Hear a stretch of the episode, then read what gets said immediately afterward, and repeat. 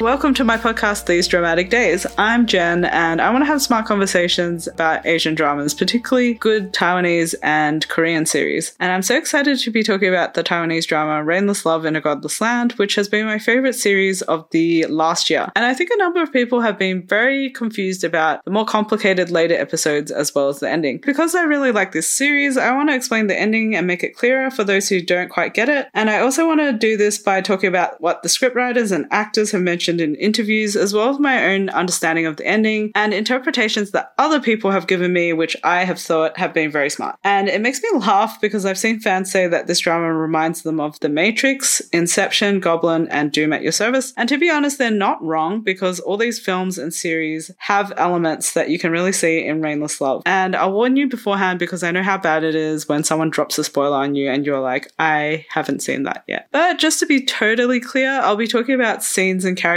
from the drama. So I would suggest if you haven't seen it yet, go watch it and then come back and listen to this, and everything will make a whole lot more sense. So before we talk about the ending, I just want to unpeel the layers of this drama because there's so much to talk about. A little rundown of the topics I'll be touching on today. Number one, we'll start off by talking about the basic story for this drama for those who haven't picked it up yet or are thinking about it. Number two, we'll be talking about the actors and characters. I really want to talk about this all star cast, which includes some really well known and well loved actors and actresses such as Alice Ko, Joanne Tseng, and Joe Cheng, as well as award winning actor Paul Fu, who is super dashing as the main character. And I want to talk about why they were selected for their characters, as well as their cast chemistry, which is really the best part of watching Taiwanese dramas. Number three, I want to talk about the romance. There's lots of questions about whether or not the series is romantic. Some people say it's really romantic, others say that it's very slow burn, so I really want to talk about that. Number four, we can't talk about Rainless Love without talking about what type of drama it is and all the important themes that have been showcased in the series. It's a series that promotes indigenous Taiwanese culture and there's a real focus on environmental issues. And so this series is very smart in asking the audience to be more aware of social issues. And number five, finally, I want to talk about the ending and make that very clear for everyone. It is tied up with a lot of deep ideas about faith and reality and philosophical questions like that. So, for example, a lot of the ending deals with ideas like is something real if you just believe in it? And are we destined for certain paths in life, or do we have the choice to change things in our own lives? So, a quick summary of the plot for those who haven't gotten into the full swing of this drama yet. The story is centered around a girl called Xie Tiandi, and in Chinese, that name means to be grateful for the heavens and for the earth. And Tiandi is very much someone who lives up to her name. She's very grateful for everything, and she seems to be very happy go lucky, and she's superstitious. She believes that she has a guardian angel, and surprisingly, she's not wrong. She does have a guardian angel called Orad who watches over her, but his role in her life is not as simple as making sure she's okay. His role is mainly to ensure that everything goes according to Kakarayan's plan. Kakarayan happens to be the creator and the almighty god in this series, and his plan for Tiandi, unfortunately, is that she will die before the last rainfall on Earth, which marks the start of the end of the world for human beings. Tiandi, of course, accidentally finds this out from Orad, and then she's determined to change her fate and make sure that she doesn't die. But along the way, her plans are being followed by a red-eyed demon called Toem, and there's also a corrections bureau who works for Kakarayan to ensure that things happen as they should, which kind of stands in Tiandi's way. So that's just the very start of this drama, and of course, more and more things unravel as the story unfolds, and there's also a lot of mysteries to do with the gods and to do with why things are supposed to be the way they are. So now that we've summed up the plot, I thought we'd talk about the characters and the actors. So this is something dear to my heart. I really like talking about Taiwanese actors, and I think it's because they're quite magical when you see them together. They always have really good cast chemistry. And I'm going to put that down to the fact that it's a small industry, so everyone knows everyone. Even if they haven't worked together, they probably know everyone else who's worked with that person. And then I think it's also because their fans are a little bit more relaxed, and Taiwanese culture is also very open. So the actors are a bit more candid and a bit more open about their actual selves compared to Korean celebrities. And I'm going to say the cast chemistry for Rainless Love was even stronger than some of the other dramas that I've seen because the cast actually got together weekly to do Instagram lives or Facebook lives for the audience to help explain the story since it was so complex. It was really fun to watch them gather together